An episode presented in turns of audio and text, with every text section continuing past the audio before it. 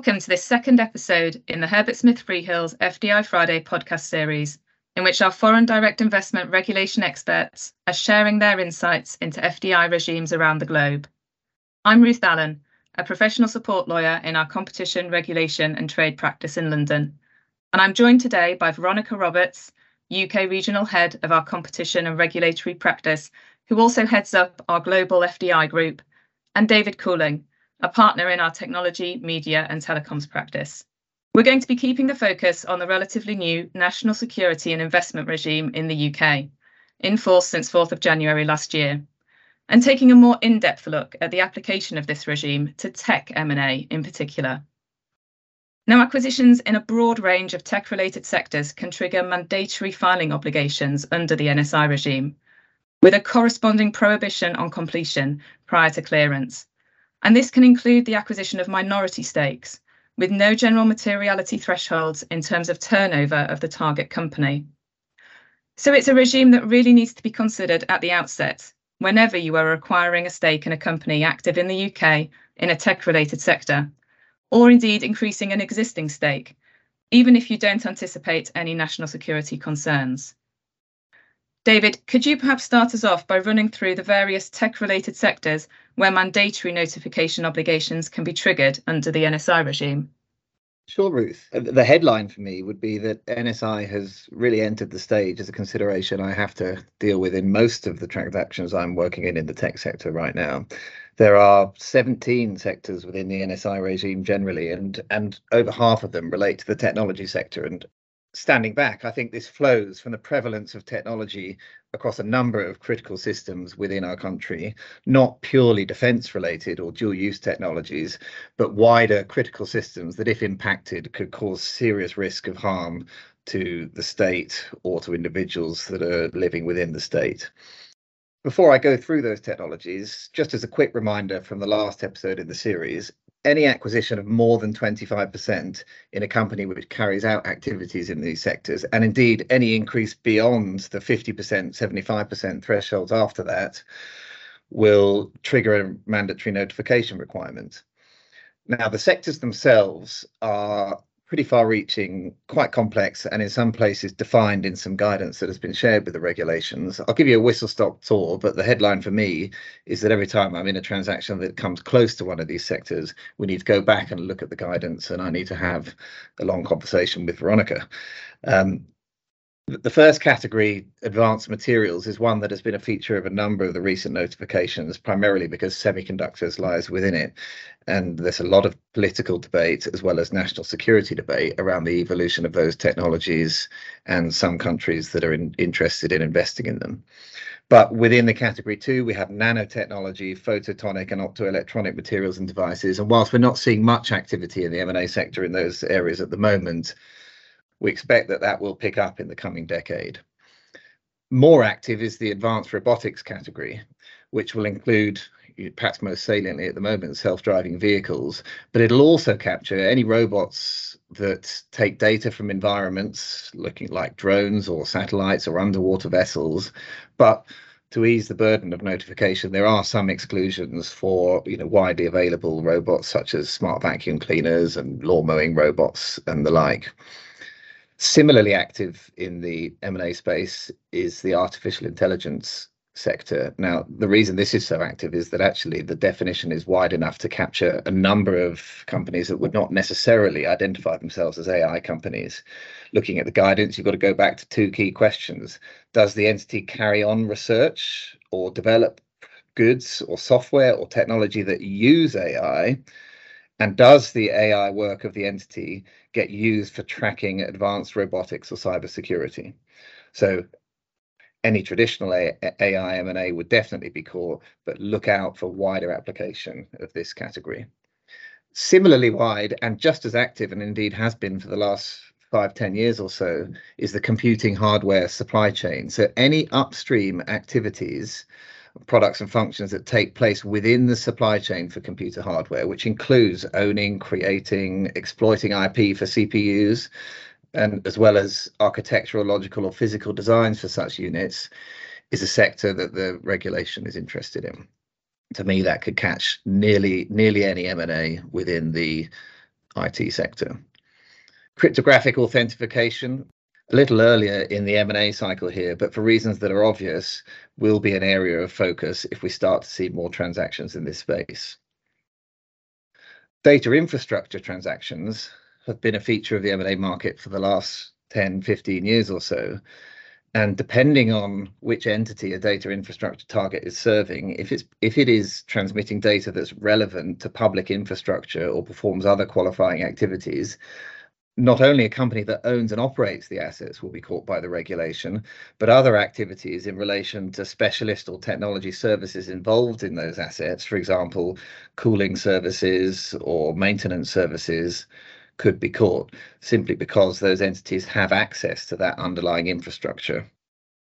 The next category is more obvious military and dual use technology, where a target entity researches technology or produces technology that requires export authorization under the existing specific strategic export control list, then that too will be caught by NSI regs. Quantum technologies, albeit a fairly early in the development cycle, are clearly an area of interest for most countries and therefore not a surprise to see them on the NSI's list of sectors. And lastly, and definitely more active in recent years, the satellite and space technology sector, not just development of uh, satellite, satellite communication links or manufacture and testing of spacecraft and launch vehicles, but also creating or using space debris management technology or ground support or use even of space derived data will bring you within the bounds of this category. Thanks, David. It's certainly quite a long list and um, clearly scope for that to get really quite complex in terms of going through and finding out whether or not the specified activities of a target actually fall within the definitions. So in practice, what do you do if it's not entirely clear whether a target's activities actually do fall within one of those relevant sector definitions? Can you go and seek clarification from the government in advance of deciding whether or not to notify? Yeah, so the government has published some pretty high level guidance to accompany these regulations that David's been talking about. And that guidance is aimed at helping investors to determine whether or not a particular transaction will be caught. But of course, and that and that will be clear from the list that David's just run through, in practice, there still remain a lot of grey areas and working out whether or not the mandatory notification obligation is triggered by the tech involved in a particular deal can be a complex assessment and as david said can, can, can involve some pretty detailed discussions with the clients as well so far in, in some cases it has proved difficult to get meaningful engagement from the isu the investment security unit that handles notifications in terms of whether a particular transaction is caught by one of, one of the mandatory filing sectors, even though there are, of course, significant sanctions for failure to notify. And a notification will be rejected if, for example, it's made as a voluntary filing when it should have been made as a mandatory filing. But an update to the government's guidance for investors in April this year did suggest that the government's more willing to try to offer more informal guidance in advance of notification I think it's definitely worth approaching the ISU where you're unsure whether or not mandatory notification requirements would be triggered. You don't always get, get a clear answer, but, but, but the answer can, in most cases, be really helpful um, for deciding your NSI strategy. And I think another point to make there, Ruth, is that it's also important to remember that even if you decide that the target's activities fall outside of the specified sectors, that would mean you'd need to put a mandatory filing in, you do still need to consider the risk of the transaction being called in for review via those much broader call in powers. As we explained in the last episode, those call in powers can be used in any sector and they can also be used in a wider range of circumstances. So they would cover asset acquisitions as well as acquisitions of a lower level of control via shares referred to as acquiring material influence, which can arise at very, very low shareholdings. In one case, we advised on material influence was held to arise where the investor bought a 12% shareholding with a board seat. So it is worth thinking, even if you're falling outside the mandatory filing sectors in a tech transaction, should you do that voluntary filing in any event? And we are starting to see the ISU ask questions about non notified transactions a lot more frequently because its transactions intelligence team are really ramping up its activities. So, this is always going to depend on the deal you're doing, but it may be worth considering making a voluntary filing to get a definitive clearance decision, especially in these tech related sectors, which are a key area of focus for FDI authorities around the world right now. Thanks, Veronica. That focus on tech-related sectors certainly comes out clearly from decisions under the NSI regime to date where remedies have been imposed. Um, just picking out a few points from the annual report on the NSI regime, which was published in July. Um, that report covered the 12 months to the end of March this year. And it's perhaps not that surprising that military and dual use goods and technology came out as the top sector for call in for in depth investigation. That's accounted for 37% of call in notices. But I think it's interesting to note that the advanced materials sector then ranked equal second alongside defence with 29% of call in notices. And the key point there, as David mentioned earlier, is that that sector includes semiconductors. And if you go on to look at the sectors where final orders have ultimately been imposed, so we're talking there about prohibitions, divestments, and also conditional clearances, of the 15 final orders imposed during the period covered by the annual report, four of those were in the military and dual use goods and technology sector, three were in the advanced materials sector, and three were in the computing hardware sector. Now, we've talked in previous episodes about the very limited information that is made publicly available by the ISU in individual cases.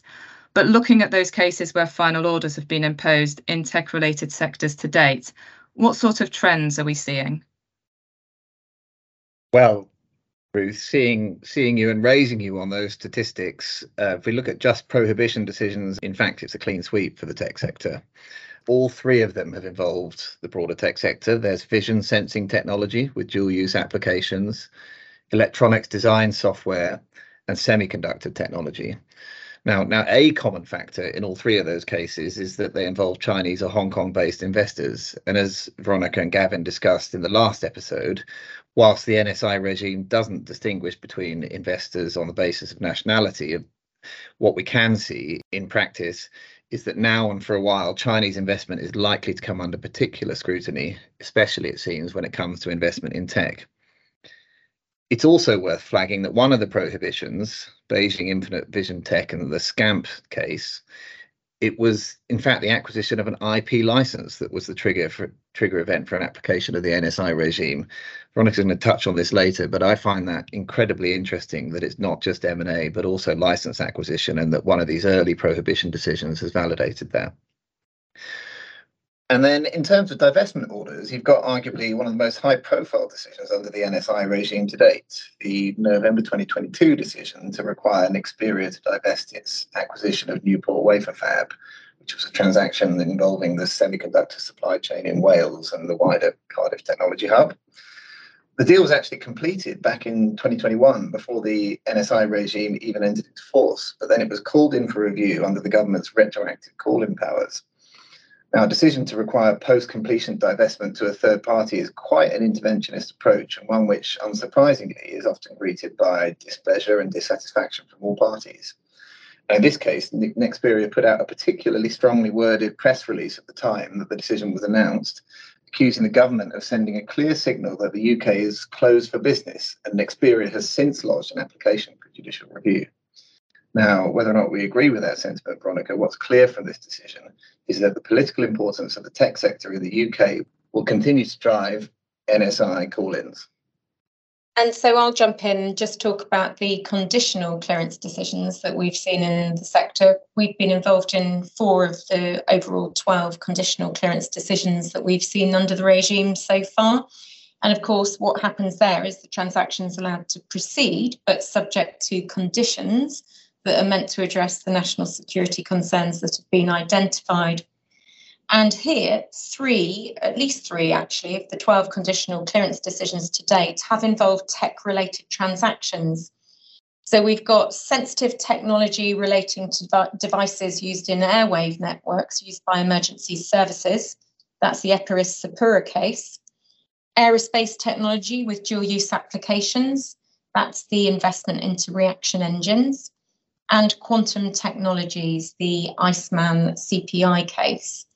And I think we can probably add two more to that list, with the two most recent conditional clearance decisions also appearing to involve military and dual use technology, although the exact details are unclear from the very high level information that's been made public. So, those two cases are subsea optical inspection technology, and that's the University of Southampton case, and naval propulsion systems, and that's the EDF GE steam power case. And as discussed in the last episode, there is a real lack of transparency around decision making when it comes to remedies under the NSI regime. We've had a pretty mixed experience in terms of the level of engagement you get with the ISU at the remedies stage. In some cases, there's been detailed negotiation of remedies, and the ISU's been really keen to make sure that the remedies will be workable in practice for the UK company. But in other cases, we've had less engagement on remedies. But in terms of the trends that we're seeing emerging in remedies under the regime where they're applied to tech transactions, we're seeing that the conditions often relate to restrictions on information flows back to the investor or access to particular technology for the investor and a desire to keep certain types of technology in the UK. In the cases that we've been involved in, the ISU has often been interested in seeing the detail of employment contracts and company policies. And their focus there has really been on making sure that certain types of tech IP will not leave the UK or will only do so in very limited circumstances. Thanks both. And um, moving on now to the practical implications of all of this for deal planning. What would be the key tips you would give to investors seeking to navigate this regime in the context of tech M&A in particular? Well, the starting point, Ruth, is that with any technology acquisition, before even starting on the transaction documents, there's a new diligence load. So if you're targeting an acquisition close to any of the technology sectors that we touched on earlier, got to have a good look at the product, good look at the uses to which it's put and the services which it's supporting, and then look at the guidance with the regs and take a view on whether or not the technology falls within the mandatory notification uh, categories. And if you're not sure, you might need to take the prudent view that it could do and seek voluntary notification. Now, when you then move into the transaction drafting on a, on a pure whole acquisition SPA, you're going to have to think about a CP because you don't want the transaction to go through and then be called in and be subject to a divestment order later. So the parties are going to need to think about whether they're willing to accept the, the time delay and potential financial impact of an in-depth investigation. And if that investigation identifies a problem, what sort of remedies the parties are prepared to accept in order to continue with the transaction and in what circumstances will the transaction fall over yes and sometimes there we've also thought haven't we david about putting in restrictions on the investor making any changes to its ownership structure whilst mm-hmm. a filing, filing process is underway where of course there is always a risk that those changes could impact on the NSI filing process and the timing it takes. Absolutely. And of course, the other thing to remember is that even if you're acquiring less than 25%, you do need to consider whether you'll meet this material influence threshold, which enables the government to use its broader call in power. And the fact is that if the acquisition is in the tech sector, which is really one of the most sensitive sectors from the FDI perspective, you do need to consider whether or not that call in power might be exercised. And then also important to remember that that broad in call in power can apply to asset acquisitions as well, not just share sales. And of particular relevance in the tech sector, and you mentioned this before, David, it also extends to the acquisition of IP. So, including, for example, the acquisition of a license to use IP, where this, acquire, this gives the acquirer the right to use the IP to a greater extent than before. And David, you talked before about the IP licensing case where the government has flexed its muscles in this space. And I think it's really important to remember that the regime can apply there, isn't it? Yeah, well, I'm I'm fascinated to see how this one plays out because potentially it opens up all manner of transactions that one wouldn't normally see as um, the purview of of regulators.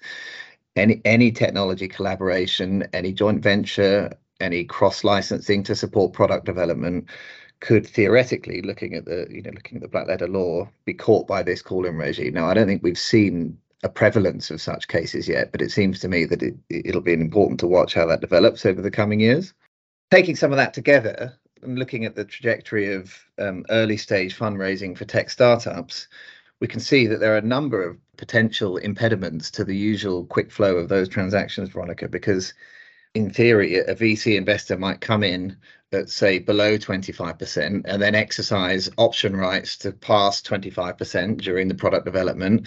Then, once technology is proving successful, there could be licensing deals where one or more of the investor base takes a commercial license to uh, exploit that technology in their own business. And then finally, the various uh, exit thresholds, liquidation events, can take shareholdings beyond 50% or 75% for another member of the investor base. Now, I, I, don't think the regime is fatal to all of these. And of course, if one's done the diligence assessment at the beginning in one of the rounds, then subject to the business having changed between rounds round A and round B, uh, the analysis would be the same. But nevertheless, it seems that it would introduce a delay that has to be taken into account by the business at a time when cash runway is important at each at each stage. Now, I, I, think we're seeing delays of around two to four weeks, even in the most straightforward of cases, and in sectors which are closer to the more sensitive technology sectors, we can plan for an even greater delay, and we need to make sure that investors are aware of this at the outset. Yeah, that that's right, David. In terms of two to four weeks, I mean once you've actually got your filing in, the review of straightforward transactions raising no issues should be completed within 30 working days. But where a more in depth investigation is required, the review process can take up to 105 working days, so you're getting towards six months, or even longer if the parties consent to an extension, which of course you would do if the alternative was going to be a prohibition decision. So, yes, as you say, it's really important to factor this into planning, um, deal planning, and planning for changes in investment over time. almost always, it's just a process, and you will ultimately get clearance. But of course, it's a regime which imposes sanctions for failure to file, and you need to make sure that you're going through the hoops each time. And of course, you may have, depending if you're looking at something that's operating cross border, you may well have other FDI filings that need to be um, sought as well at the same time. So we talked about remedies already, but from a practical perspective, if you anticipate, depending on the identity of the investor, that potential national security concerns may arise, it is worth thinking from the outset how these could be addressed because many of these conditional clearance decisions have gone through with some basic precautions being taken in terms of the information that's actually going back to the investor. And David, you talk quite a bit about um, tech startups, but I think the other important point to flag here is that this regime imposes a mandatory filing requirement if there is an intragroup reorganization. Mm. So the more established tech companies that are operating in one of these mandatory filing sectors, even then when they're doing some sort of reorg, it's quite possible that they will have to do a filing before they can complete that, isn't it?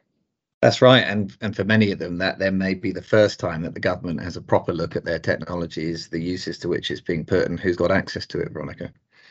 Yeah. Thanks, Veronica and David. Some really useful tips there for investors involved in tech M&A. Um, I'm afraid that's all we've got time for today, but thanks to our listeners for joining us. And please do let us know if you have any feedback on this episode or any suggestions for areas to cover in future episodes of FDI Friday. Our next FDI Friday episode focuses on the application of the NSI regime in the energy sector, and that one is already available on our website as well, alongside the first episode, which recapped the key features of the NSI regime and considered the overall trends we've been seeing in decisions so far. Please do have a listen if you haven't done so already.